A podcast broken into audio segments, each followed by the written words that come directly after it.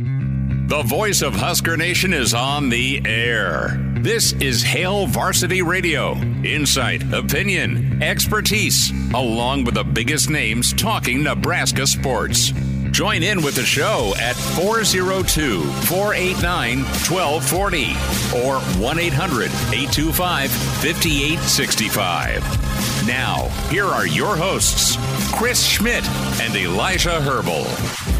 Great to have you in a Monday edition. It's Hail Varsity Radio. We're presented by Currency for all your equipment financing needs. Go Currency. Chris Schmidt, Elijah Herbal, and you. Numbers to get in 489 1240. 489 1240. Can email the show, Chris at hailvarsity.com.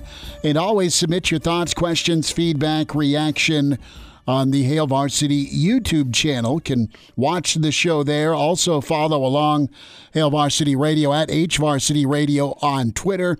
Do it that way if you want to submit things. KFOR Facebook and Twitter as well. Can find Elijah on Twitter at Herbal Essence for Elijah Herbal and at Schmidt underscore radio. Weekend was good, bad, or ugly, Elijah. How was it? Did you brace for the week of heat? It is gross outside. Many of you are bemoaning it uh, because either you're coaching your little ones with youth football or you remember those dog days of camp. Nebraska having their off day uh, with uh, day one of school with classes starting back at Nebraska. And they got to have a little breakfast and enjoy the new digs. The new facilities look absolutely incredible. Husker football dropping that on Twitter a little earlier today. Super impressive. And then, uh, of course, you've got uh, all of the amenities there to make you happy and healthy and presumably go get wins on Saturday. Yeah. Uh, the facility's beautiful. My weekend was beautiful. Uh, I mean, what more could you ask for? I, I uh, got to watch Tottenham Hotspur, favorite soccer team. They got the win over Manchester United on Saturday. Then we got to watch UFC Saturday night. Sean O'Malley out of nowhere to take the uh, the belt over Aljamain Sterling. That was awesome. And then on Sunday, got some breakfast with my family, did a little shopping, and uh, and refreshed the fall wardrobe, and then capped it all off with my, my dad calling me, or I guess texting me on Sunday afternoon. Uh, about a tree that fell by his house, and he's like, "I'm gonna, I'm gonna go cut it up and, and haul it for free firewood." You want to do some chainsawing? Oh no, he got to do all the chainsaw. I got to do all the hauling. I got to do Oh. the picking up of logs and putting them in the back of his truck for this tree that was probably damn near hundred years old. So it's just heavy as So a all moment get of out. silence for the tree, though. Yeah, the tree's seen a, a whole bunch. It it got a little rotten on the bottom, kind of fell into the street and blocked all the traffic. So we're gonna do our good deed of the day. We're gonna take our free firewood and open up the traffic. And uh, we So you moved. So you did some some city maintenance work. Yeah, here's the thing. Uh, we get to the end, and it was so hot and humid yesterday that we're so tired at the end uh, that we said, "Screw it." The city can o- reopen the rest of the street. We got the firewood that we need. Oh wow!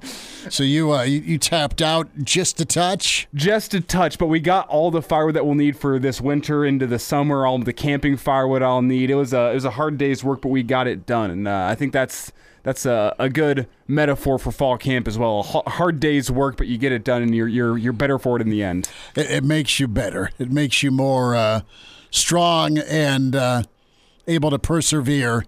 Uh, you'll need it this week with uh, all the uh, the temps being what they are.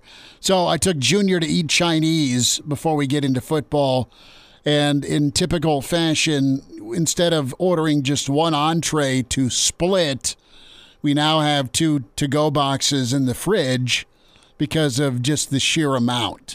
Been looking for a good Chinese joint. We found it, kind of stumbled upon it not far, and it's really in the location of our old favorite Chinese joint. So, yeah, it was it was pretty awesome. But uh that is still with me even today, where I just tried to match how much food a 16 year old can take down. Usually, I'm I'm all right with that, and uh, yeah, it's it's been uh, it's been treadmill and more treadmill time. See, and I'm, I'm trying to go through my Rolodex of Chinese places in town because you and I are both enthusiasts of sort of, We love of it. takeout Chinese food. And in terms of portions that you can't finish, I assume for a reasonable price. Yeah, I mean, it wasn't. I took him and and, and his little friend Emma and the the soup. I we're we're nuts. but we order hot and sour soup when it's 87% humidity outside yesterday. Mm-hmm. and it's still awesome because hot and sour soup's the best thing ever. But they bring you a giant vat of it. It's not individual soup bowls. So I've got hot and sour soup. I still got to take that. I think I know which place you're I- talking yeah. about. We, we can discuss off air, but I Sure. think I know which place you're talking about because it's, it's up there on my list. it, and it's I, I judge okay how well does a place do a hamburger uh, how good is a place's special. And for me junior's like how good are the egg rolls? Well egg rolls were on point he says. I didn't i didn't get my hands in there with those two because those those are all theirs right? Uh, and and the hot and sour soup's how i judge oh, it's hot and sour for you. For me, it's both chicken lo mein or sweet and sour chicken. Okay, well done. 489 1240. Uh, if you're calling to say, get the hell into football talk, we're, we're working on that. Get to some emails as well, some leftover emails from the weekend edition show. Uh, we appreciate everyone uh, submitting and chiming in on that. But uh, going to start off, and we'll have some comments from, from Matt Rhule. Schmitty, as before we get there, we have Kendall on the line. I want to talk some Chinese food. Kendall, thank you for Hey. your input. Uh, what do you got? got a great recommendation. Great family, great food, very clean kitchen.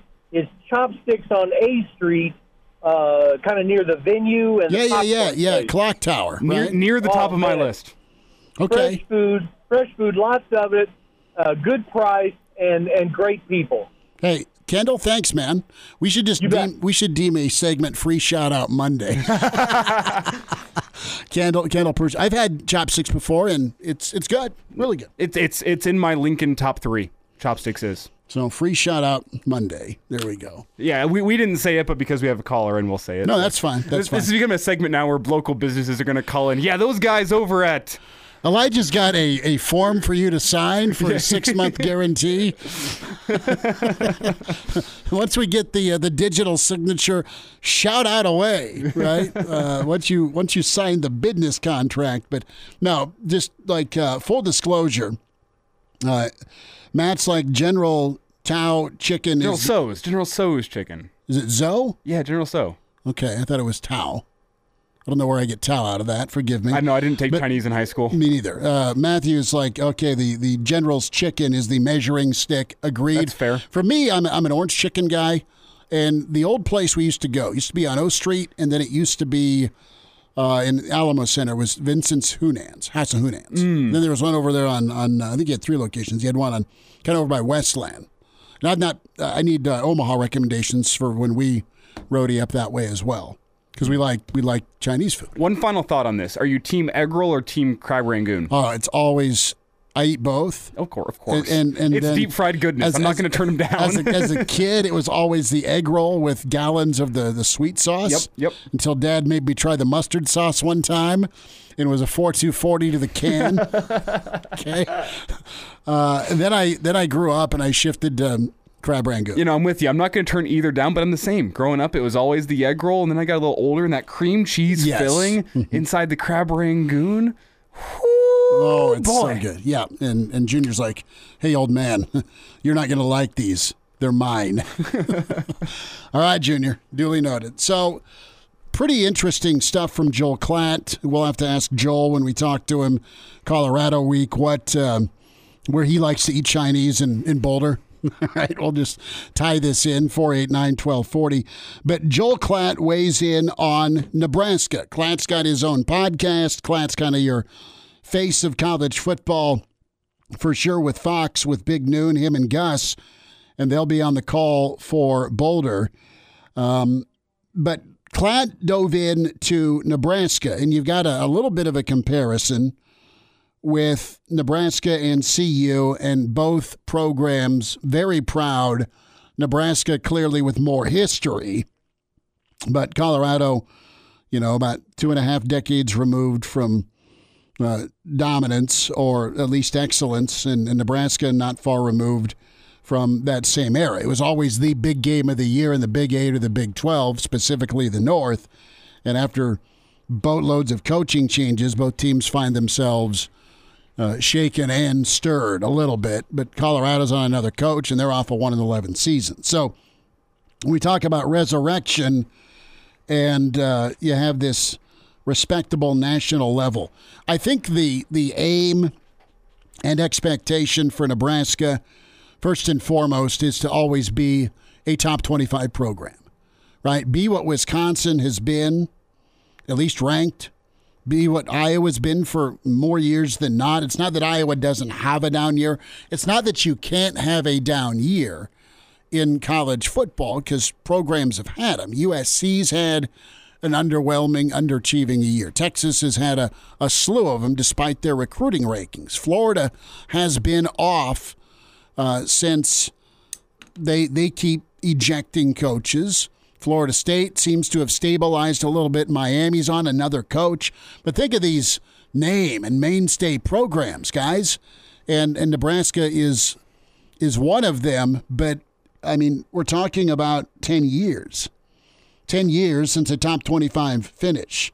Uh, 10 straight years outside that top 25. And with Nebraska, uh, you look at, at the cultural part. That to me is what Matt Rhule, Elijah has identified and absolutely attacked.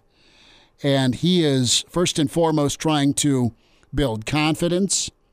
But the way they're building confidence isn't just through the words, it's through the actions of how we're going to practice.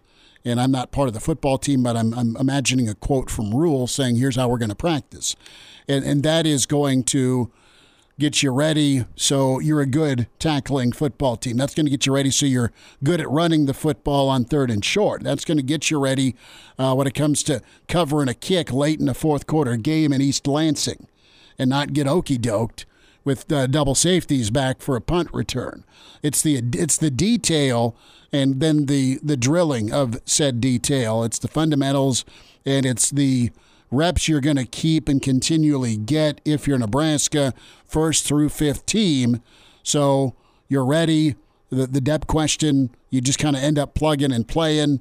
And you know what? It, it runs itself because of this culture. And with Nebraska, you just did not have with the last two staffs. I'm going to go dual here. Uh, the accountability portion of it. Some guys were accountable to themselves. Some guys were accountable to their teammates. But if you bet on the fact that the majority of your football team is Ameer Abdullah, where you're self motivated, that's that's a long shot bet with 18 to 22 year olds. Instead, be hands on, have a plan, and communicate and connect with your kids.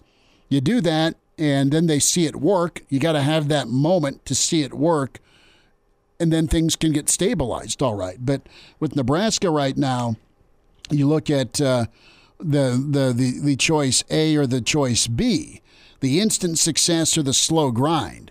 Nebraska could have instant success with what they've done in the portal. They could have a really wow, where the hell did that come from season one? I don't think we're all betting on it just because of history and really honestly where Nebraska's at despite a more manageable schedule this year. It's still not easy. Uh, the the slow grind is going to be the slow and steady that wins the race, and that's to me why I think uh, when we talk about uh, the, the monumental task for, for Nebraska and Matt Rhule, Joe Klatt touches on in his podcast. Yeah, it, it's it, it could take some time, and I think as a Nebraska fan, you're you're not you, you want it now. I totally get it, but you understand it can't always happen that quick. It can't be Urban Meyer quick all the time just because of the situation you're walking into. Well, when you talk about the situation you're walking into, Schmidt, I'm going to go back to the Chinese food analogy. Right now, Nebraska is a bowl of steamed rice with way too much Chinese mustard on top. That, that's what they are right now. Like you got you got a base, you got some good ingredients, but it's not a meal right now because the the mustard's overpowering everything and the rice is a little bland. It's not that great.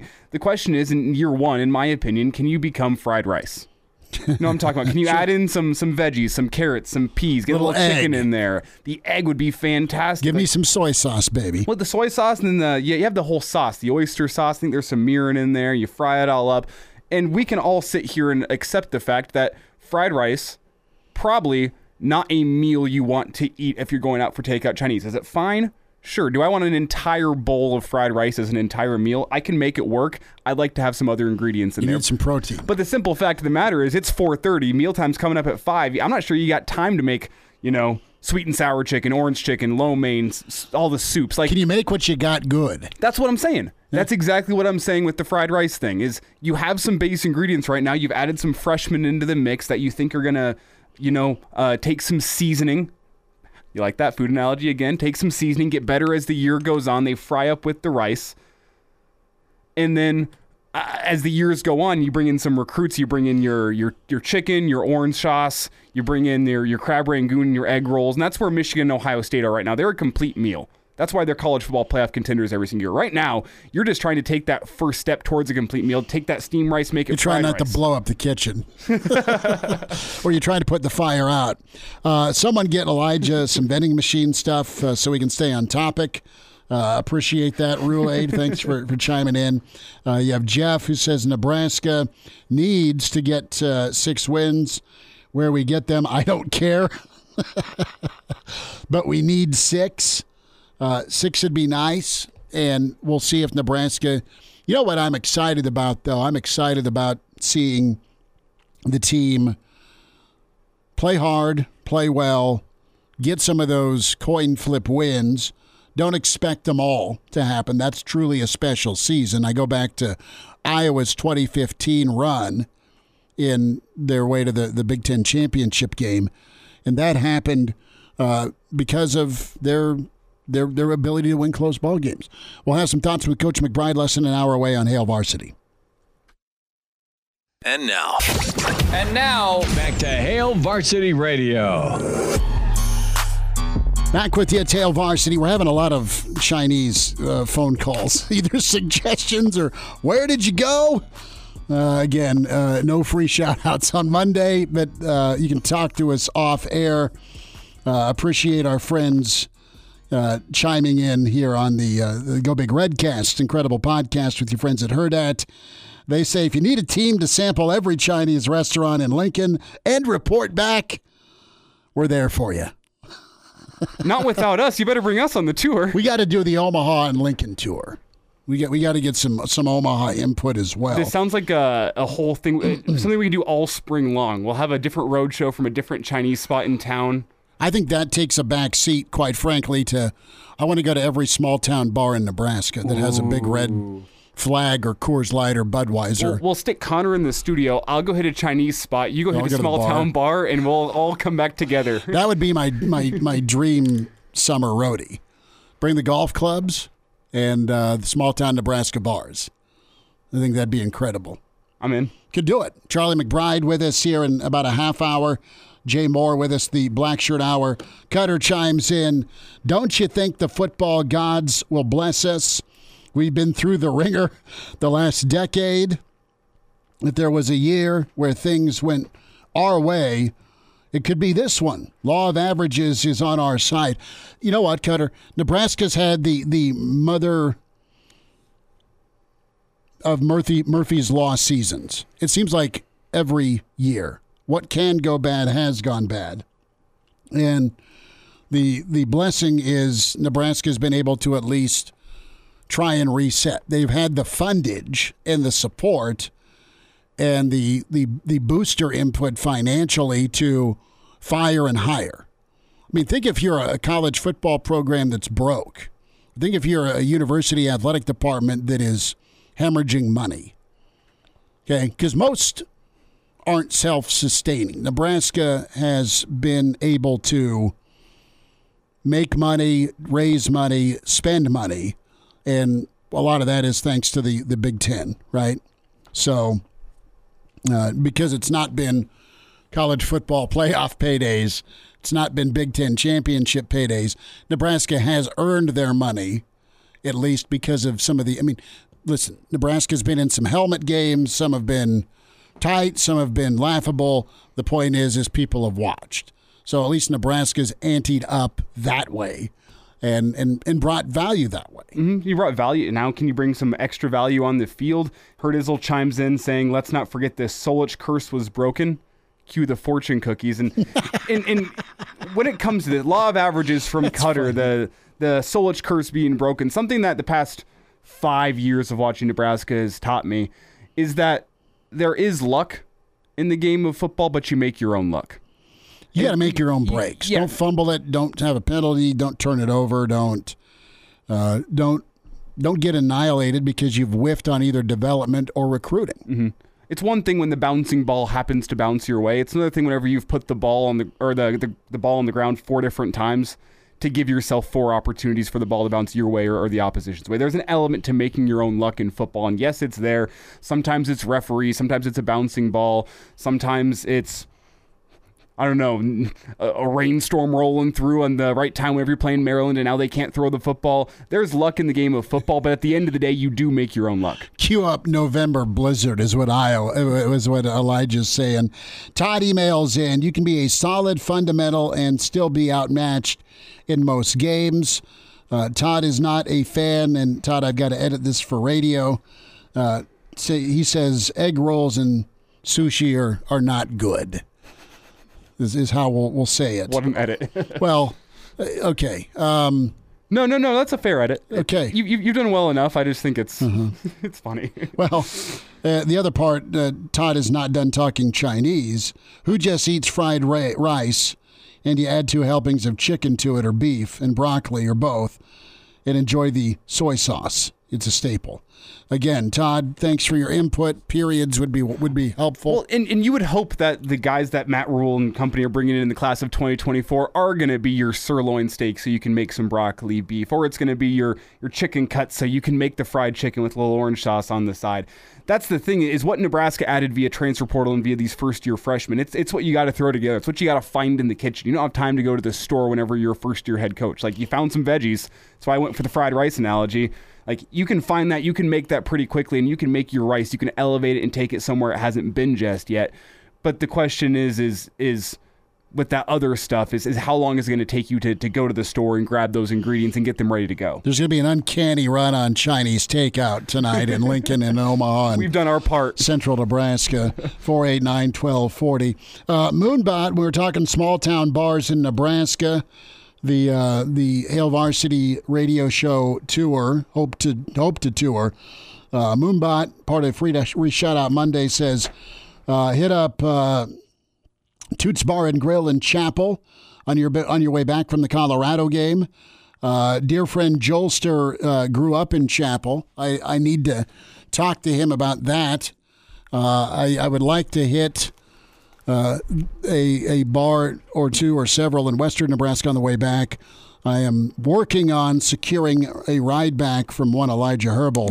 Cruz says, uh, let's hit the uh, the Denton Daily Double. Yep, that was a staple, big time Never for, been. for when Junior played uh, baseball and had practice on Sundays uh, when he was young in his baseball career. Matt chimes in with UCLA talking about self-sustaining athletic departments. UCLA's a hundred million in the hole. That is no good. Uh, so there we have it. Who's on the line? Yeah, Pete wants to bring us back to football. All right, Pete. Thanks for calling. Go ahead, bud. How you doing? Good. What do you know? Well, I guess in my opinion, you know, if we just cut down on some of the penalties and we just play smart football and quit turning it over in critical times, we'd probably have a winning record in the last four or five years. No, So I I, don't think. I, I think it just takes hard work. We got to be fit, more physical, and we got to cut down on penalties and turnovers. Play smart. Well, and how about having the lead, Pete, right? I mean, think about the stress and the forcing it and what causes some of these turnovers. Some of them are, are careless, some of them are plays made by the defense that Nebraska's facing uh, because you're in a third and nine on, a, on about every third down. And you're back to throw, and voila, you get smacked. And, and it comes down to ball security. Pete, thanks for the phone call. Here's what I'm interested in. We, we've talked a lot about, and we'll get to Rhule here in about 10 minutes we talk a lot about you know what what's going on in practice. How is that prepping the guys for Saturday? And you've got a whole new devotion to it with Coach Rhule, kind of in that mold of what Osborne did, where everyone's getting better, everyone's getting a rep, and you've had live practices.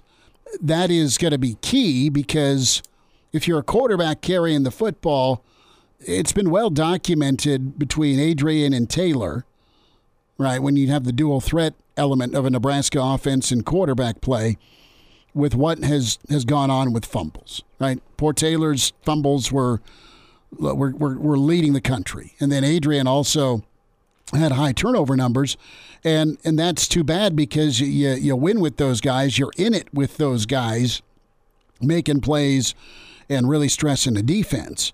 But time and time again, uh, they just could not take care of the football, and a lot was asked of them, and, and a lot of times they they delivered, but too many times in some key elements in key ball games they they didn't deliver. They delivered the wrong way, and that's with kind of a backbreaking turnover. You think about that Michigan moment a couple of years ago, mm. where you're you're driving down tie ball game, and inst- you know you the whistle should have blown.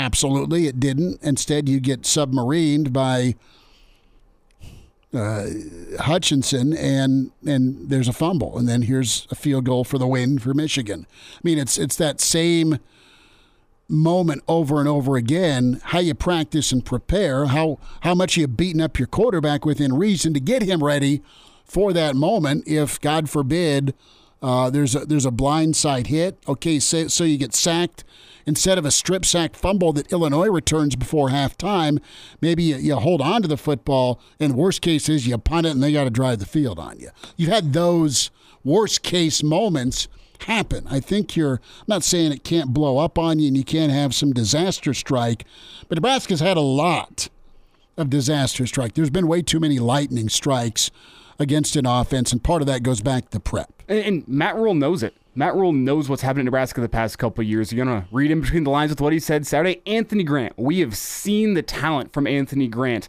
on the football field. The guy's an athlete. The guy's got potential, I think, to go be an NFL back should he choose to go do so. But that's if he gets the fumbles in check. You heard it from Matt Rhule on Saturday.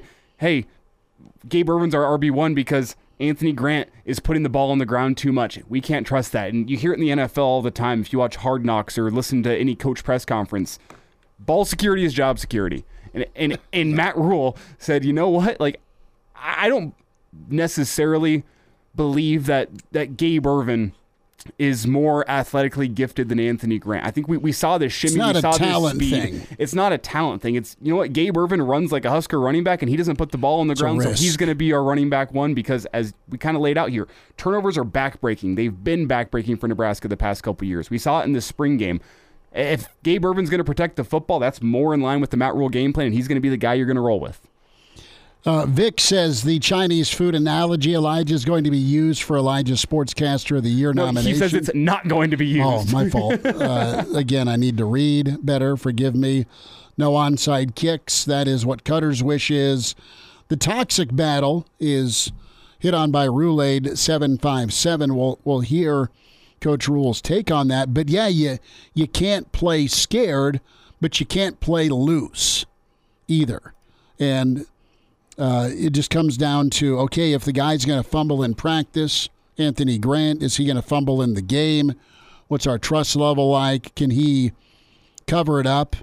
Can he be better in the game? Can he learn from from, from some missteps in practice? Two guys that were elite running backs at Nebraska that had fumbling problems. Can you name them? Hmm. Ahman Green. Okay. Ahman Green had, had fumbling problems in the NFL. That's why he got traded from Seattle. He didn't always fumble in Nebraska, but there's a couple of games that listen, I'm not piling on Ahman. He's awesome, incredible ball player. But he he fumbled more than a lot of backs. And then my fa- one of our favorites, probably my favorite the last few years, is, is Abd- Ameer Abdullah. Oh yeah. I mean, Ameer had fumbling issues, and it just was tough. Mm-hmm. And and part of the reason I think he come back like he did for his senior year is to run for a buttload of yards, but also show the NFL that I can take care of the football. And he had a great senior season. Matt Rhule's comments from Saturday on the way it's Hail Varsity. Hail Varsity Radio is live. Now, back to Schmitty. Schmitty's a great guy, but he don't have a brain. And Elijah. You want me to speak? When I point at you, yeah. On Hail Varsity Radio. Back with you, we're winding down hour one. It's Hail Varsity presented by Currency. Chris and Elijah. Fake Will Bolt chimes in and says, Next time you're heading through Valentine, the Peppermill is a really good small town bar to hit. And uh, I love that. I like between Chinese restaurant suggestions and uh, small town Nebraska bars, we have quite the food and drink options. Yeah, we're getting our money's worth in a free shout out Monday. Something like that. Uh, we ought to kind of carry that through uh, the football seasons. 489 1240, 489 1240. Uh, Todd wanted me to, to know that third and nine, a lot of times it was third and nine was due to penalties, quote, dummy. Yeah, I, I, I get that. There were penalties, especially in the 2021 season. Let's not kid ourselves. There wasn't a great first down run or a second down run, even though Nebraska would try a lot of times. Third and nine, I would say it'd be 50 50. A lot of the uh, the long down and distance for Nebraska football the last few years on third down was due to inadequate run game. Mm-hmm. But I do concede that, yeah, penalties for sure were problematic. And that's one thing that's been swept under the rug a little bit. Maybe people just don't think about it. The fact that Nebraska actually did better than their opponents last year in terms of penalty yardage and, and penalties. Like there's going to be penalties in football. That's mm-hmm. how it goes. Uh, but the fact that Nebraska was better than their opponents in the penalty department last year, I think would surprise a lot of people. It's something that nobody talks about. Nebraska it, it did, got, in fact, get better, better, with the penalties last season. If there's one thing you can say, it's mostly following the regime change of Frost. Nebraska was pretty clean. They played pretty clean football following that. So I'm not saying we need to disregard penalties as being something to, to watch out for in year one under Rhule because it's a new coaching staff and maybe you haven't focused on that. But Nebraska did, in fact, clean up the, the penalty area of their game last season. So we hear from Matt Rhule on Saturday, went down to post scrimmage and uh, listened to coach. And the good news is, is uh, Teddy should be good to go. That sounds uh, very good for Nebraska football. Uh, you also have Marcus Washington that's on the way. But overall, the, from an injury standpoint, those were the, the two bigger nuggets for me. Uh, but Rhule touched on his post scrimmage thoughts as he weighed in. Nebraska not quite to Minnesota prep, as uh, today is an off day for the Big Red. Yesterday was more of a meeting day. They'll get back at it, and we'll hear from Satterfield tomorrow. But here's Coach Rhule on uh, that post scrimmage. I thought it was a lot of fun. First of all, it was really hot, which was great. Um, you know, we were able to get uh, get a bunch of plays with the young guys at the end. You know, during the Boneyard Bash, had the band out there, had a bunch of students there. Um, thought we played really strong on defense again. I think you know uh, guys are really settling into the defense. So the offense put together uh, some nice drives. Had some had some some of the issues we had last week in terms of procedure and clock. Those all went away. I thought it was a, a step in the right direction. You know, definitely a step in the right direction. So you know, have to watch the tape and see exactly you know who, who performed well. You know, a couple we had one or two players that put the ball on the ground a couple times on offense. You know, I'm not going to indict everyone for that, but you know, we, we had a guy, uh, really two guys that has to protect the ball better, but. Um, you know, I think our defense is definitely being physical and hitting. So, still some work to do in the kicking game. You know, still some work to do on offense and on defense. But I like where we're at right now. Elijah, you had uh, your own set of eyes. Well, not you physically specifically, but you have uh, those close to the Elijah Herbal orbit uh, in uh, in the stands. Yeah, my little sister. It's her first year in the Cornhusker Marching Band. So first off, congrats, Lily, making the Cornhusker Marching Band. Everyone's coming to the game for you. Don't let anybody tell you otherwise. Uh, also, her report, especially the last ten years. Uh, she said Boneyard Bash was hot and boring. Good, I guess. One thing I'll say, and this is coming from her, not a big football fan, uh, but she she does watch and follow the game. Uh, wide receivers kept dropping easy passes. Ah. Did she specify if they were experienced wide receivers or they were young? I don't receivers? think she would even know from her experience, but that is one thing to note from the Boneyard Bash. Her eyes is that the, the wide receivers were dropping some passes out there and the offense was boring, which, hey, it's the Big Ten. Your offense is supposed to be a little bit boring in the Big Ten, but the, the, the drop passes are, are something to be concerned about. More from Rhule, what he likes, what impresses him about the defense. This might be what you hang your hat on for Nebraska early when we talk about win probability. Yeah, I just think they they, they, they, they run and hit. They tackle. They run and tackle really well. Um, uh, they were playing the run game well and creating some negative plays. Um, I said, they knocked the ball out a couple times. They're really physical. So, um, you know that that. Uh, I'd say that's their that's their strength. Just kind of that, that flocking of the ball and striking people. They're they're doing that at a high level. Does it sound, or are they giving up any big plays? Um, we're giving up some in, in practices. I, I, I, don't. I can't remember what it was today. Um, maybe maybe one one, but they're not they're not giving up. A, I mean, we're certainly sound. I mean, I wouldn't allow it to not be sound. You know, um, now does a guy get blocked sometimes in a play hit? Yeah, absolutely. But um, but for the most part, I think we're playing good team defense. So. I don't in- expect this defense to have to be 09 good, nor can they be 09 good from a personnel standpoint, at least on their face right now. Uh, 09 had to be perfect about every Saturday. You're not going to be perfect every Saturday. You're going to get creased a couple of times, but your offense can't be anemic or uh, either all foam or no beer or all beer, no foam. I mean, you, you can't rely on the big play. You've got to have some consistency, Elijah, to what you want to do well offensively, and it's got to work. However, you get points, uh, there needs to be a little bit more of a methodical part to this offense this year where you can put a drive together. You may have a, a big play within that drive. Great.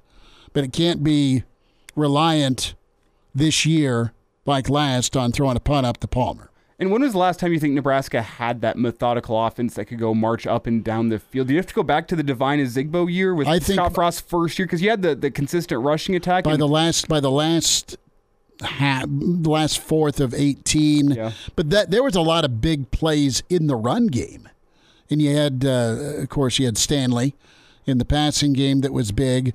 You had just a, a great mix when we go back to the, uh, the the Taylor era of Ameer being able to rip off a big run, or even you know Tommy's first year or second year, where you could find a Kenny Bell or an Enunwa, or you'd have Ameer break one off. I mean, they they had a lot of really good talent. And I think you have to go back to the Pelini years to be the last time you could feel like Nebraska would consistently get to second and manageable. Well, they were they were scoring 35 a game in the Big Ten. And but like that's the last time. Like more often than not, Nebraska on first down is going to find a way to get to second and less than seven. Sure. That was probably the Pelini years. The last one I have to go back to, or maybe the 2016 year. They they had an offensive line and a running back that could go get you third and three. Mm, funny how that works. Funny how having an offensive line and a running back gets your uh, gets you methodical offense in the Big Ten. Let's talk about Sims and turnovers. Coach Rhule addressed it. Yeah, just taking care, great care of the ball. You know, I, I think uh, when the Big Ten Network came, they talked about him, you know, being the highest in college football in terms of returning turnovers. I, I, I wouldn't have ever suspected that because just just being around him. So I went back and watched them. You know, there there was a lot of times he. You would say they were probably not his fault. You know, he was getting hit, you know, or, or someone got hit and dropped the ball. I think Jeff's taking great care of the ball. Um, it's a fine line, right? Like you know, we talk about the toxic battle here. It's an old Brian Billick stat. You know, we want to we want to win the turnover battle, but also win the explosive play battle. So we can go out there and go into a shell and not not turn the ball over ever, but you know, go three and out. It's the same thing, right? So um, we want to be explosive, and I think Jeff is learning that line of when to be explosive, when not, um, when to take a chance, and when not to. So. Uh, we don't want to play scared. That's the biggest thing for this group is they can't play scared.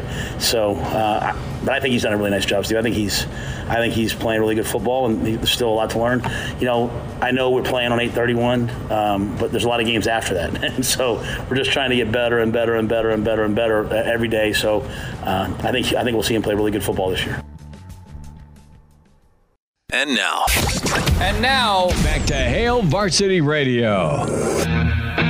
One final time this hour, 10 minutes away from Mr. Blackshirt, Charlie McBride, a Monday with Charlie, the Blackshirt Hour uh, with Jay Moore. So, Jay Bird going to be uh, following Coach McBride.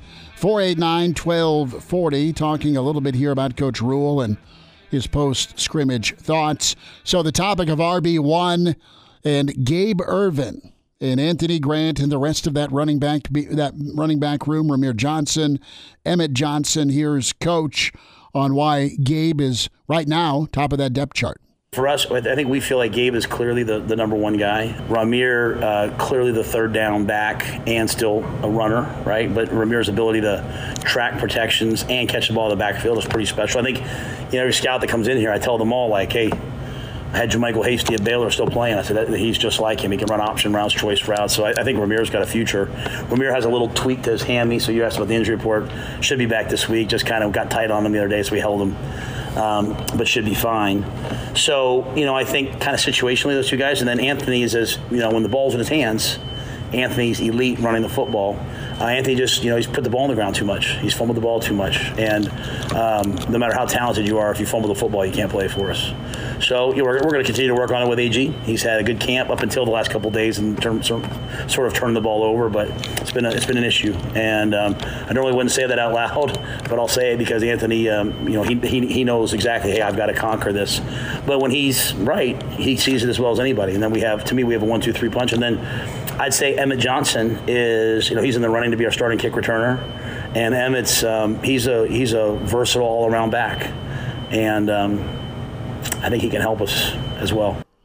So that's the rundown, and you've got some reality there with with Grant because you know the potential, and you know some of the pitfalls now, and that's holding on to the football, and you don't want it to. Yeah, it's a physical thing of taking care of the ball, but it's also can be a mental thing where you're you're worried about it. And like for Ahman Green, when I talk about Ahman, Ahman would wear these elbow pads to help kind of dial back how much he sweat. That's why he fumbled. It wasn't a technique thing for him. It's a, re, a real thing where he, that part of his body he just would excessively sweat and the football to pop out. Last side here from Coach Rhule on what he specifically likes about Ervin. Ervin's got the size, the speed, the power, and of course um, that uh, that hunger going for him. I, I, didn't see him before, so I can't say. You know, I just from the day I got here, I was like, wow, that's what they're supposed to look like. You know what I mean? Like, he's big, he's powerful. Um, you know, he can run. He can run behind his pads. He can run inside zone, outside zone, power counter, anything you want to run duo. Um, he's good in protection. Uh, he's he's uh, he's consistently still trying to work on his hands. His hands are the number one, thing that keeps him from being on the field all three downs. But he, he can catch. He just has to, you know, that's what he's working on. But, uh, you know, it's very rarely that you have a guy that's, you know, 225 pounds and also runs 4-4, you know what I mean, and has lateral movement. So, you know, I know he started as a freshman. I know he had that injury. Um, but, I, you know, I can't imagine many better than that kid. So um, I've been impressed with him since the day we got here. It's a nice uh, A, B, C, and D list for one Gabe Ervin. Reminder about your uh, friends at the Nebraska Department of Highway Safety Office. They tell you to buckle up, hands on the wheel, eyes in mind. Straight ahead, the driver has one job that's to drive. A message from the Nebraska Department of Highway Safety Office. Charlie McBride coming up on Monday with Charlie and uh, Jay Moore, the Blackshirt Hour. Hail Varsity continues, presented by Currency.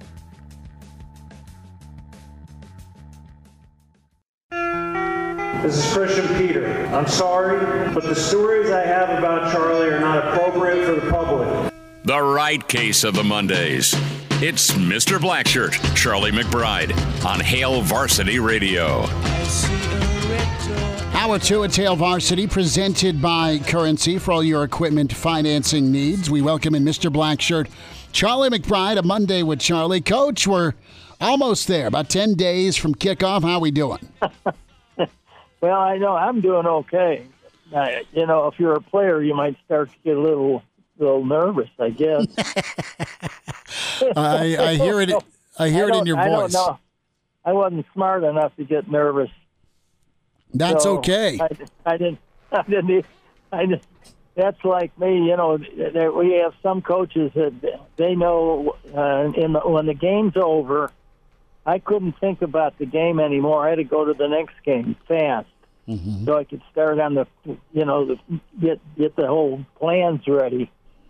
So it's a little different, and you you know, if somebody had to ask me before the game of next week what was the score last week, it would probably be first who'd we play, you know, like that. But so it's a, it's hard for it's easier for some of the assistants to remember a lot of the things and I remember all the, the things that we have to work on and all that. You always write that down, and you always, you know, go over that stuff and in with the coaches and everything. That's that's part of the procedure. But that's that's just the way it is. It's hard.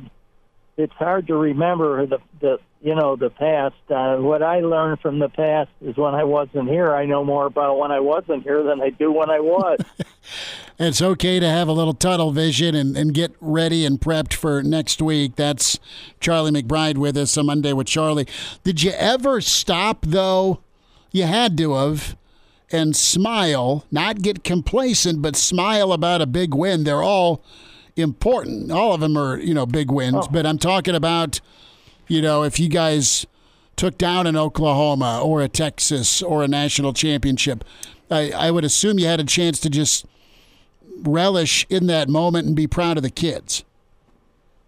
Yeah, well, some of those games, you know, are funny because some of them are are from come from behind type of things, and uh, you know, you feel good about it. But when you look at, you, there's a reason why you're coming from behind, you know, and so, you know, so it's not, it's you know, when you start boiling it down, it's not all good. Even mm-hmm. though when you're winning, it's, you know, it's it's it's really hard to keep up with it. Um, you know, to keep up with the things that you need that you, you know you need to get done. And if you get to a point where you have so many, it's hard in practice. Get ready for the next game, plus work on the things that you you were not good at. Uh, which we do, we try to do in, in more uh, in an individual basis than we do uh, as a team. Uh, we get ready as a team pretty much more uh, was during the week was more on the other team, you know, the other team. But uh, early in the week, Monday especially, was the day when you could talk about it, and then we put anything new in, we'd go out and have a walkthrough and um, go through it with everybody, you know, and walk through it and so on and so forth, so that on Tuesday we're ready to rock and roll. When we'd have we'd, we'd have pads on Monday anyway. We were one of those teams that we wore pads every day but Thursday. Hmm. It's Charlie McBride with us here, Hail Varsity Radio, and Charlie. Whenever you, you talk about game prep, I want to get your thoughts on preparing for the first game because that's where Nebraska's at right now. They've finished up fall camp. They're into their their preparation for Minnesota, a simulated game coming Thursday, and then you'll really dive into the week of game prep. But fall camp is over, and and tell me, in an average year, how many questions do you still have going into that first game? Because that's something uh-huh. we, have uh-huh. discussed here on this show in terms of. I got a sheet full of them, the questions that we ask ourselves every week. You know, we go through them every week, and I mean um, you know, it's kind of like a checklist. Mm-hmm. It's kind of like getting on an airplane where the pilots are all grab the sheet. No matter what they do, they grab the sheet and go through the checklist. Mm-hmm. And it's kind of the same thing you do with them. The problem with the first game is, is you don't know what they've changed, even though they they um, uh, are have done well. The teams that usually have done well don't have many changes, but we always had especially on offense and, and defensively, we might have added a, a blitzes or some different kind, maybe zone blitzes or something, or more of them, or less of them, and more something else. And offense, you you know, you may end up, uh, you know, putting in a series that you could, you know, you could run that would start out simple and maybe was going to develop. Um, so it, it all depends on the players. It all depends on uh, you know and and what you want to do. But most of the successful teams are going to use their hardcore. If they're winning, they're going to use their basic stuff they've used in the past. It's the new stuff that they have, the secrets, the little tricks, all those things that get you uh, that you, you worry the most about. Charlie McBride's joining us on Monday with Charlie Hail Varsity Radio, set to go into another season. 10 days, so a little less than 10 days from Nebraska, Minnesota, and Minneapolis. We'll be up there at the graduate for all sorts of pre games Wednesday, Thursday, and then uh, reaction into Friday. Uh, so excited for the road show up there. Coach, uh, Coach Rhule talked about that toxic battle and not playing scared on offense that fine line, and you've gone up against a bunch of offenses that have the ability and some guys that can really mess with a defense uh, in the form of big plays and athleticism. The downside to some of those offenses, though, has been how turnover prone they are. And I want your perspective on on on preparing for for somebody like that, where it could be a, a feast or a famine. Uh, you give up, or, or, a guy makes a big play, but he also is very uh, problematic with turnovers in big moments. Mm-hmm. Well, I think you go when you start the week out. You, you, the, you tell the players what are the things we really got to stop, or the person we really have to stop. Mm-hmm. A lot of if you if you look at some of the past reports from other people or anything, they always have a section in there where it says, "Who do we have to stop to win?" Right. And uh, you know, and so there's going to be a receiver, a quarterback, a running back. There's going to be, you know, an offensive line that something special. There's, and so the players are thinking about that all week. And you know, when you think about it, and you, you keep you keep going over in your head over and over, and then sometimes you get better at it. You know, I mean, you just you have you're you're not going in with any kind of surprise you know, you're going, we got to stop this back or something. And, and you know darn well, you've seen guys that if we don't stop this running back, we're going to get, we're going to get beat. I mean, you know, and, um, and so that, that, that's how it kind of works. It, the players kind of, in some ways, you, you're going to work on the things, you know, in your teamwork and in, in, you know, your half line scrimmages and all those different things you're going to work on some of those things, but the kids are thinking about it all the time, you know, and uh, they're being reminded by the coaches. Here's this guy right here does this or does that better than the other people, and this and that, and so it's it's pretty simple to figure it all out. But when it comes for the coaches, they don't have to play and so they can tell you, oh, they sound like a bunch of you know rocket scientists, and the kids have to play. So you can't, you got to get them the true facts and make them easy for them to, you know, remember anything and um, try to group them.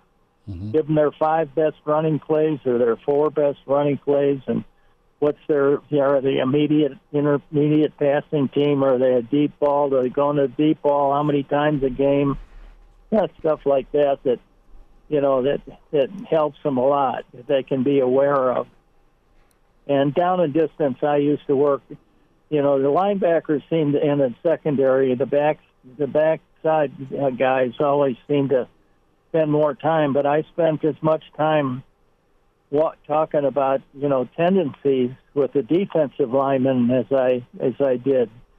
Um, for example, if you have a one back set and there's one back there, is he on your side?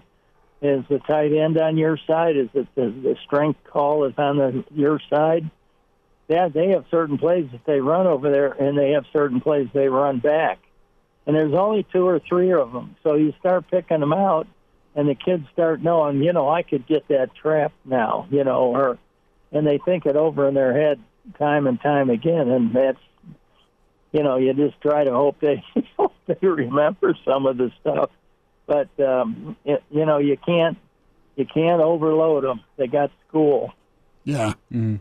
It's Charlie McBride with us here in Hail Varsity, and Charlie, take me back. Which which offensive player were you most scared about playing or most worried about playing after a full week of game prep? Are there any that stand out in your memory of getting to Saturday and saying, "Man, I hope that defense remembers what I told them this week"? Yeah. You want me to tell you who the best back I think is? Was sure. I, I personally think I hate. I think I probably maybe say it because I went to school there, but uh, Eric Bieniemy was a guy that got got yards when he needed them, and if if you look a little bit at the kid, uh, Eric was super strong. And and when he needed, if they needed three yards, he's going to get them. I I mean, you could put any. But that kid was a, you know, his mind was built to do it, and um, and and there's the kid at Michigan, the you know the little back that you're going to look at him. He never goes backwards. Mm-hmm. so so there's there's there's things like that you you'll tell kids and you'll try to get them to you know realize how tough these guys are and and uh, how fast the team is, for example, or how fast this per, you know if it's an offensive talking to them from the offensive side, you know, what defensive guys are really fast and you know, and then there's certain guys that we can beat, there's certain guys we can't. And on on offense it's you know, it's usually down a distance stuff. And and when you got a guy like Bieniemy was, he was he was small, low to ground, and powerful, and could run like a deer. I mean, he could really run. And so those are the kind of things you talk to them about. You know, I mean, during the week you read the reminder, and that's why I guess some of them called me Coach Run It Again. you know. Everybody, hey, coach, run it again. You know, those scout team guys called me that, and they knew the second time if I I said run it again, they're going to get blown up. Coach, I wanted to, to ask. we're going to stop it. You know, uh, I wanted to ask you about polar bear. There's been a lot of positive commentary about Nash Hutmacher coming out of camp. What's Nebraska got to have from their nose tackle? in reference to, to what the Big Ten is. Yes, stopping the run, but it sounds like uh, there's there's some big time upside for, for the polar bear coming into this season with this defense. Well, that's okay because if he can occupy two guys, that's one guy there, one guy short. Yeah. You know, and uh, uh, it, it's getting knocked off the ball more more than anything. Mm-hmm. Uh, if you have two guys blocking you half the time, and a lot of times they're trying to do combo blocks and you know there's things that you can do that will cause them some real problems uh, as far as front alignment uh, so you know that that they can't do what they want to do mm. and they, they can't put two guys on them the one thing I think is really hard for them is if they have defenses where you're a two gap player mm-hmm I, I would love to play those guys because they're going to lose. Sure. And um, yeah, you can't. I mean, you, there's in pro ball, it's it's and in blitzes there are times when you know you have to, but in professional football, they'll always ask me when I was when I was a, a, a coach. They always come in and the scouts will always ask me, "Can he two gap?"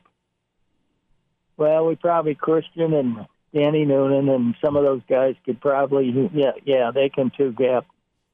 that means they can straighten you up, play both sides. Man. but we were a gap responsibility team, and uh, but I'd have to show you. But we, we we would actually teach a kid to play two gaps, but he didn't know it. but we were responsible for that gap, and I had a saying that if you don't play your gap of responsibility, you can come over. I got a little piece of grass next to me. We can both watch the game together. so it was a, you know, it was a serious deal. You know, I sure. mean, I'd rather have the guy go for three, four, five, six yards than I would have them cut back and you're in the wrong place. Now the linebackers are out of mm-hmm. whack and everything else because as soon as you make a mistake, then other guys are out of. Tra- if they're playing their responsibility, you got a hole in your defense. Yep, and so, uh, it's it's it's a house call, perhaps, and that's no good. well, then it's my name in the paper for being, you know what. Coach, we will uh, gear up and, and be ready to talk Nebraska, Minnesota next Monday. How's that sound? That sounds good. I'm, I, I'm looking forward to it. Really, I I, you know, and I and I'm going to say this. It's going to sound pretty stupid. I want to see their effort and their how they play mm-hmm. Because I can tell right now if if they play as hard as they can, then it's going to be really a war. Sure. But if something goes haywire, then you you kind of have some some holes where you can talk about, you know, we need to do this and we need to do that. Mm-hmm even if you win, there's going to be those holes. Sure. So that usually comes up in the coaches' meeting rooms and stuff like that. And sometimes fans don't see every bit of it. Coach, we'll talk about it and get ready. Thanks so much for the time. Okay, guys. Thanks for having me. I'll talk to you next week. Okay. Bye now. All-State, two-year starter, and rush in for the Big Red and NFL vet. Is Dudeness or uh, Duder or, uh, you know, El Duderino if you're not into the whole brevity thing. It's Blackshirt Jay Moore with Hail Varsity Radio.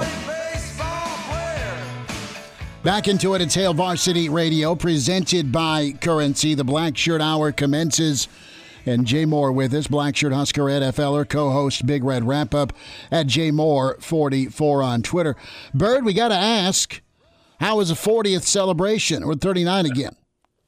Yeah, it was it was good. Uh, you know, got together with some good friends, played some golf. Um, got a couple days of golf in this week. Oh, good. Kind of treated more as a as a birthday week instead of just a day, maybe like like two days essentially. So um, no, it was good. It was you know golf and some cold beverages and good friends. That's you know that's that's all I need for turning forty, and I'll take that for here and now. There we go. I love it. All right. Uh, any any birdies? Any aces? Any eagles? Uh, there's some birdies. Yeah, there's some birdies. No aces, unfortunately, and uh, no eagles either. So uh, golf is uh, golf's been a little has, has uh, it's been tough for me this year, uh, dealing with uh, some injuries. But I'm just happy to get out, and and these injuries will get fixed here soon. And then, but I'm just happy to play and be around some great people and and enjoy some, you know, a, a cocktail or two. So before we talk football, overrated rule that if you do hit a hole in one, you've got to buy the round. Shouldn't it be the other way around? You would think so, but that's like the one time I'm happy to pay for it. you know, I'm happy to pay that tab. I am. It's it's just like uh it's a right, you know, it's it's been around forever. I know it's it's doesn't make a whole lot of sense, but I tell you what, there's so many I've been with people who have made one and they say keep your mouth quiet, don't say a thing. Right. I'll get you a drink, but don't run your mouth because I know there's who else is out on the golf course, Clubhouse. and I don't need to be down a thousand bucks after the end of the day. But I'm happy to pay. You know, I'm happy to pay that bill. I am. It's just that'd be fun, and I, you know, I want everyone else to enjoy and have fun as well. Jay Moore is with us, Hail Varsity Radio. Jay, uh, I wanted to dive into Joel Klatt before we get into some of Rhule's comments from the, the weekend. And Joel, I know, is a guy you know well, and he's been on our show a few times over the years. And uh, on his podcast, he dove into uh, the job Rhule has in front of him and called Nebraska a monumental task just because of where the program has fallen.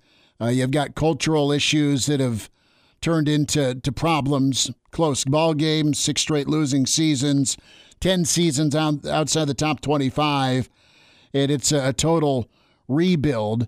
How do you view this situation for for Rhule when it comes to instant success versus a slow grind? Do you think they have the roster to surprise this year? I do. I just don't know if they have the depth. Okay. It's, it's a very fragile. It's a fragile team. I think on the surface, there's enough talent there. To I can look at the schedule and argue you can you can find seven wins. I, I truly do believe that. But again, it's you know one of those injuries coming, and who is it to? You know, mm-hmm. is it Jeff Sims? If Jeff Sims gets banged up early, it could be a very long year for this football team. If you have some offensive linemen that go down, it could be a very long year for this offense. And it's just that's just how it goes. I just don't think we're as as deep, and we're very very young. You know, I think there's um, a little over 100 guys who are sophomores and younger on this football team. You know, on, so that's that's saying something. And I know they still played some ball, but you'd like to be have an old team. The old teams always do very very well and are very very successful.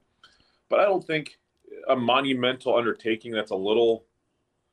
I don't know about that. I, I think this this team is has enough.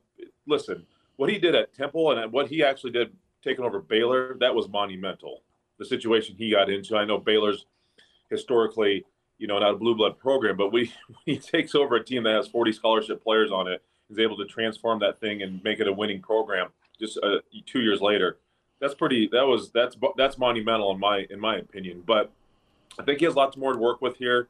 I just obviously the pressure is vastly different than Temple and then at Baylor, and and but he knows that. And with with the pressure, and there's expectations too. But I think people have tempered expectations because of what happened with Scott Frost. I think people are tired of uh, you know drinking too much Kool Aid and tired of getting burned and having you know their hopes and their hopes shot down. And that's you know we thought when Scott got here, we thought this thing was was a done deal. You know he was going to get us back to where it was, and and I was far from it. So I think I think he has some. He I think he has enough cards in the deck to to get some things done and, and some wins accomplished. But again, like I said, if there's injuries, man, to to your offensive line, which is going to happen. Mm-hmm. I know if they're developing some more depth, and if they, you get Jeff Sims dinged up early in the year, that's going to change it. And that's going to change for any team, really, in college football. I, I there's a reason he's a starter. Uh, it's very, very rare where, you know, back in the day of, uh, you know, the 90s where, you know, Tommie Frazier goes down and Brook is able to come in and just keep this thing going. You know, that, that was a very, very unique situation where you essentially almost had two starters. But young football team, and I think depth is is not at our favor. So, with that being said, if we get a couple bounces and, and guys stay healthy, I think we can. I think making a bowl game in year one is very, very realistic. Well, Jay, whenever you, you talk about having a, a, season that surprises, I think the term surprise is a little subjective. So, what would that look like to you if you're defining, you know what, Nebraska in year one surprised some people? What does that season look like? Are we talking eight and four or better? What's your definition? Yeah, I would say seven and five, eight and four. Okay. I'd probably say more eight and four. Like I said, I if I go through the, I I went through it and you know the you know the potential records and the wins and losses and you know I don't I think they I don't think they beat Minnesota but I think they get Colorado I think they get you know the two other non conferences I don't think they're going to beat Michigan uh, I don't think they're going to beat Illinois uh, I think they're going to struggle at Michigan State Wisconsin but I think they can get uh, Maryland and Purdue and I think they can get Iowa at the end of the year too as long as they're healthy so you can find seven wins in there. I, I, I truly believe that. If they get the eight, that means, you know, you're knocking off. You're you're winning some really good games. You're either getting, you know, road win at Illinois on a Friday night. You're getting you're uh, you're beating Wisconsin in Wisconsin. Uh, uh, you're beating potentially beating Michigan State at Michigan State. I know they're. I don't know what, what where that Mel Tucker team is at right now, but I still think it's always a tough place to play in East Lansing. So I think eight and four would definitely be a surprise to for me and for majority of uh, Husker Nation. Jay Moore's with us, Hail Varsity Radio. Jay, Coach Rhule talked Saturday, uh, was asked about his defense, and, you know, from an identity standpoint, it sounds like they get to the football, uh, they're very physical, and they tackle well. What's that uh, translate to you? It's pretty cut and dry there, but do you like what, what that definition's been painted as? Uh, very much so, and I, I kind of saw that in the spring game. I was very, everyone just seemed to be in the right place and never seemed to be like. There's always a football, like a saying in sports, is be quick but not in a hurry. Mm-hmm. I just seemed like they were always in the right spot. They weren't panicking. Uh, they knew where their help is because I think that's not talked about enough in defense. Is forcing players to a certain way, forcing them into your help, and I think they understand that role very, very well. So those are all really, really good things to, to hear because in the three-three-five defense, you can, I would think, be out of control because there's constant chaos, people moving, coming, going, showing, doing all sorts of things. So I think I, I'm, I'm very, very happy to, to hear that, uh, that, you know, tackling and, and guys being under control. That's what you want. You, you can, you want to play fast, but you don't want, you just don't want to be out of control because you can obviously knock your own players off, and you know you can cause all sorts certain things to go wrong where they can you know get six points really really quickly. So, like I said, I'm not super surprised because of what I saw in that spring game, and that's really all I've seen uh, from the three-three-five defense with Tony White is that they just look to be under control, fast but under control, and that's that's really really good you know coaching.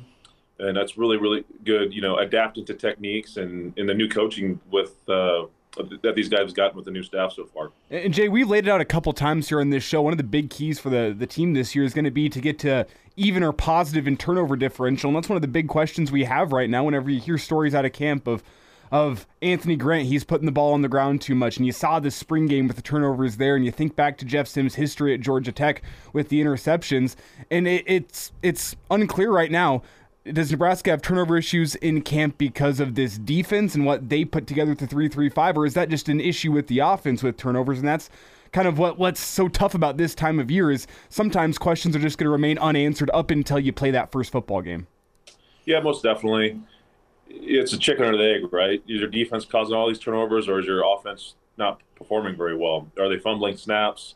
You know, those ones I get. That's it's the sloppy turnovers. I you know, they're I, know they're not going to go into much detail, but the defense is doing a great job of, you know, forcing forcing fumbles, putting the helmet on the ball, ripping the ball out, uh, you know, gang tackling someone, ripping the ball out, getting hands on tip passes, and those get intercepted.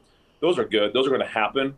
You obviously got to work on ball security, but the things I'd be super concerned about is, you know, just the careless stuff, the the fumbled snaps, bad snaps, uh, poor reads, you and interceptions that you know just shouldn't happen, you know, or maybe a place where you could throw the ball away and live to uh, fight another day, but you try to force it into somewhere, and that those, those kind of turnovers you just can't you can't deal with. But yeah, it's just gonna be interesting to see. I, I am, know we're ten days away from this first game, and I just you can go back and forth what what you think's going to happen and what you what uh, may or may not happen. I'm excited to see everything kind of play out. Obviously, as we get get closer and closer. But yeah, I'm, it's just hard. It's hard to really read in between the lines too much because you just don't really know the whole story unless you actually got to see the practice. Mm. And I haven't seen any practices, and I know most of the practices have been closed. So uh, I tell you what, I know they're getting better. They're working on things, and you're going to always have you're going to have that's during the first scrimmage. You're going to have some issues, some sloppiness, but I, I guarantee you they're going to get it cleaned up. Jay Moore with this Hail Varsity Radio, Blackshirt Husker NFLer Jay Moore, and we'll have more thoughts and commentary from Jay next segment. Excited for uh, for Jay and the crew at Big Red Wrap Up with all the great coverage they provide. Uh, pretty cool to to have uh, the Matt Rhule show that's going to be airing Mondays uh, on uh, KM TV3 in Omaha. And also with the News Channel Nebraska folks do a great job. That got announced here about 15 minutes ago.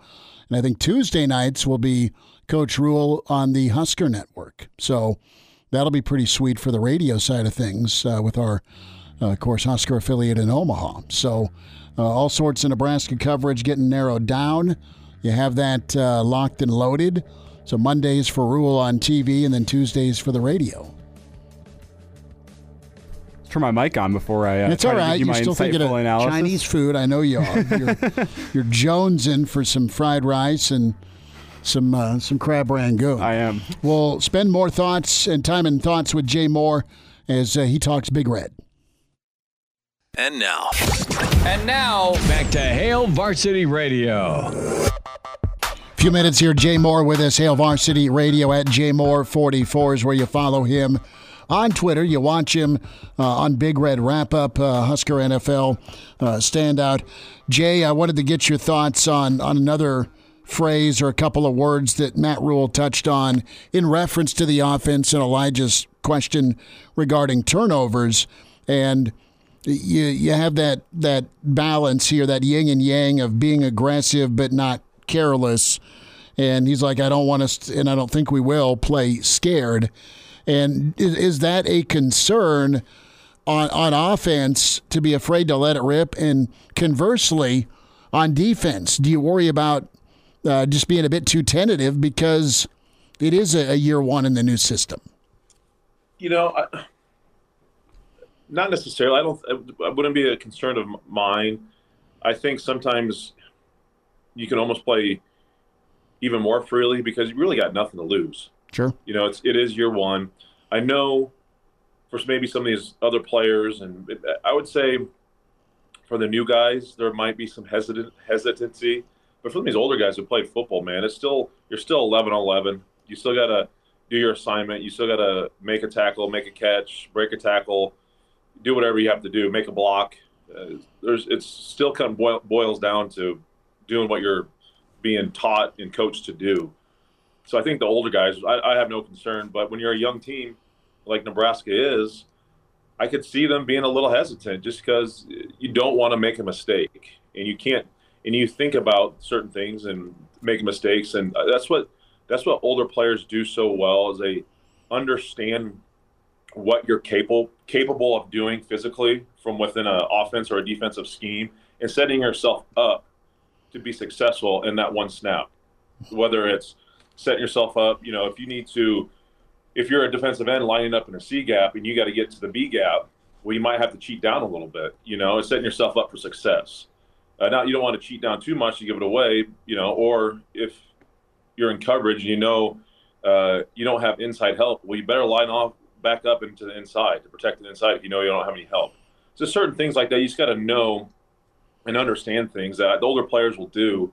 And then once you kind of set yourself up for success pre-snap in alignment, assignment, uh, getting your eyes in the right place, then you can kind of let it go and, and and rock and roll because you've done everything you need to do. Now you just got to be an athlete and go play football.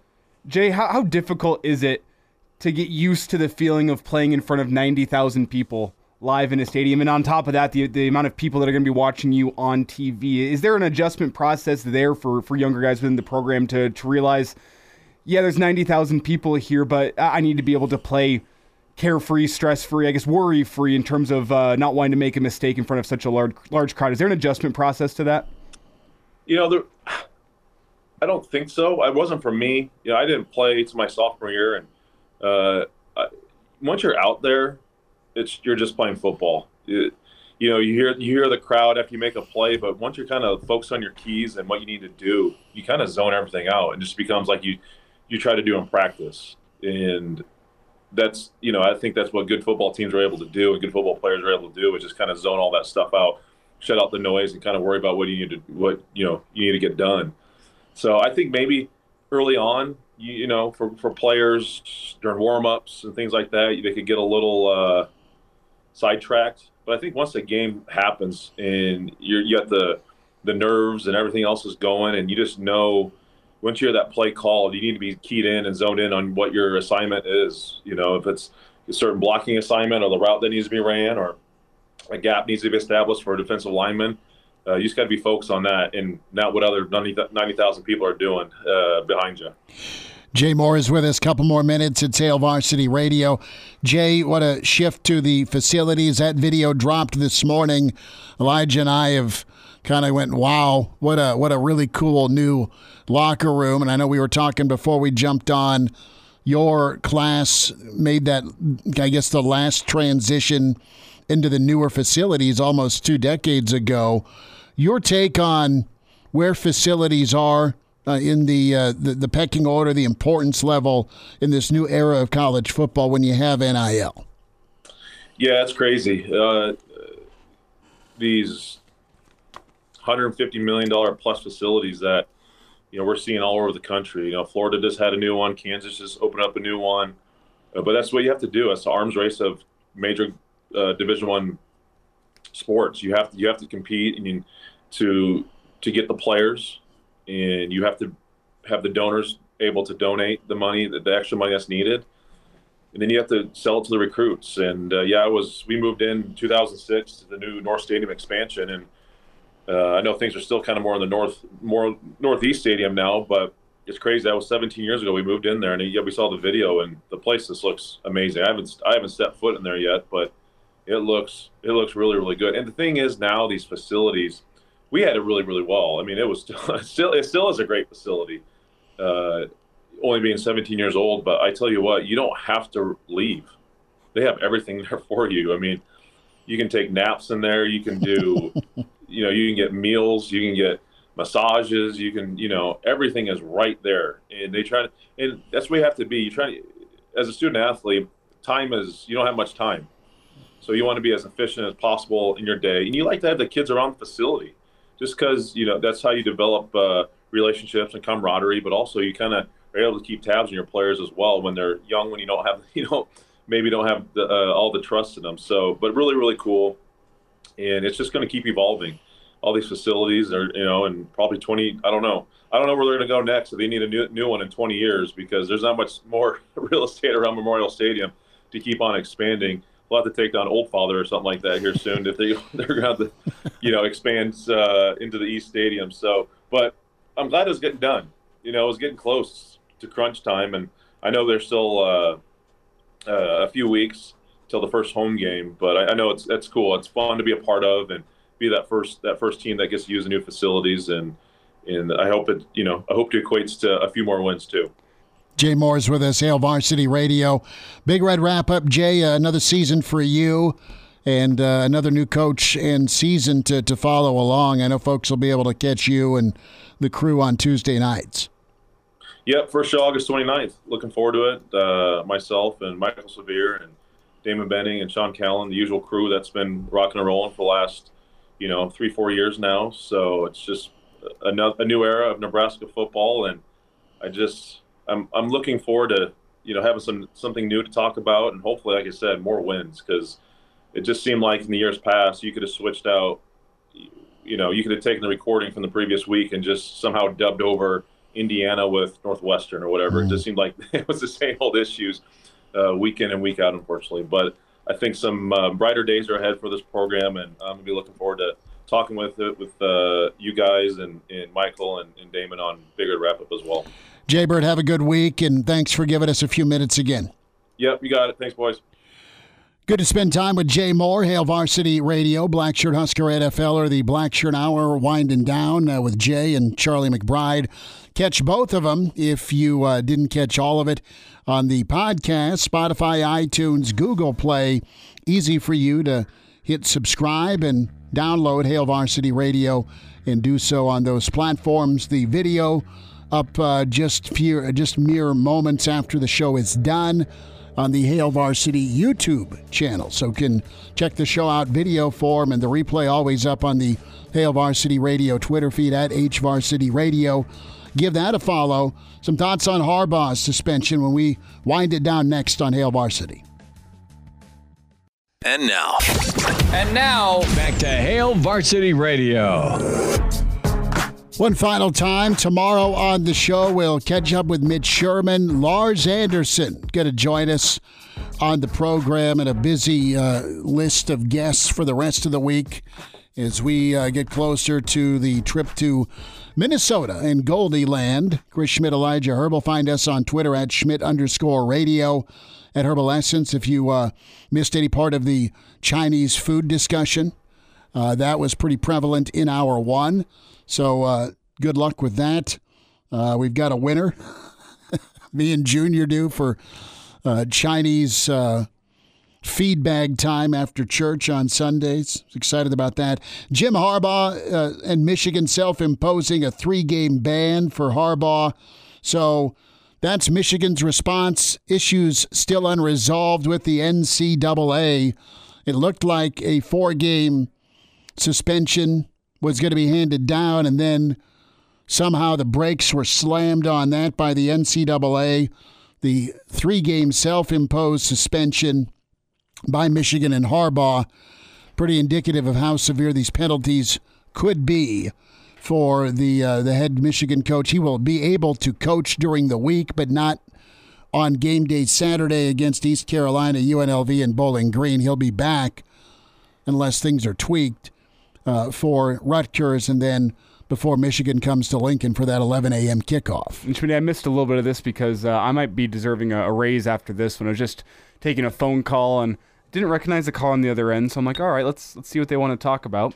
And he says, well, I want to talk about Donald Trump and his indictments. And I said, I don't think you got the right radio show here. And uh, he was he was mistaken in his number. He wanted to talk to a different radio station than us. And I'm hmm. like, he said, what are you guys talking about right now? And I said, Husker football. And he goes, oh no, that's not the right show, and he hung, hang, hangs up. So I well, just, thanks I'm, for listening. Yeah, Elijah Herbal here earning his paycheck. uh, four eight nine twelve forty. Yeah, well, and you know you've got at least locally here on KFOR, you can uh, check us out in the morning six to nine. KFOR Morning News. There's plenty of indictment talk there, and then of course Dan Bongino at eleven locally here in Lincoln. Anyway, I know we're on several different spots across the state, so forgive that little self uh, shout out. But yeah, we're we're hitting football uh, right now. That's that's where we're at. I'm trying to find to a, a, funny little analogy for indictments in football, and it's not coming to me right well, now. Well, I mean, we're just we're talking Michigan and self indictment by by Jimbo and the university, and Dang. that's that's their answer. All right, you didn't like the four, fine. We'll do three ourselves and uh, let you sort it out. This is your make or break for Jim Harbaugh because he stomps off to the NFL after this year if the NCAA comes down on him hard, first and foremost. Uh, you need to get over the hump this year and get to a championship game. Mm. Okay, you've been there twice to the playoff and you have another squad that's good enough to do it. You heard Coach McBride talk about Blake Corum and how good a back he is. With uh, what Michigan has in that backfield and the offense and defense, all phases of football. Uh, you've conquered the Dragon in Ohio State. You're in their head, and the pressure's been flipped. It's now on them to not lose a third straight game. So uh, this is this is it because if if Harbaugh gets to another playoff, puts a title run together, or at least gets to the title game appearance, and he's over putting up with the NCAA. They've hopped over over Ohio State. The question this year is, can they hop over Georgia? Well, if and you would think Georgia gets there. Talk to you at four tomorrow. Thanks. A Hurrdat Media Production.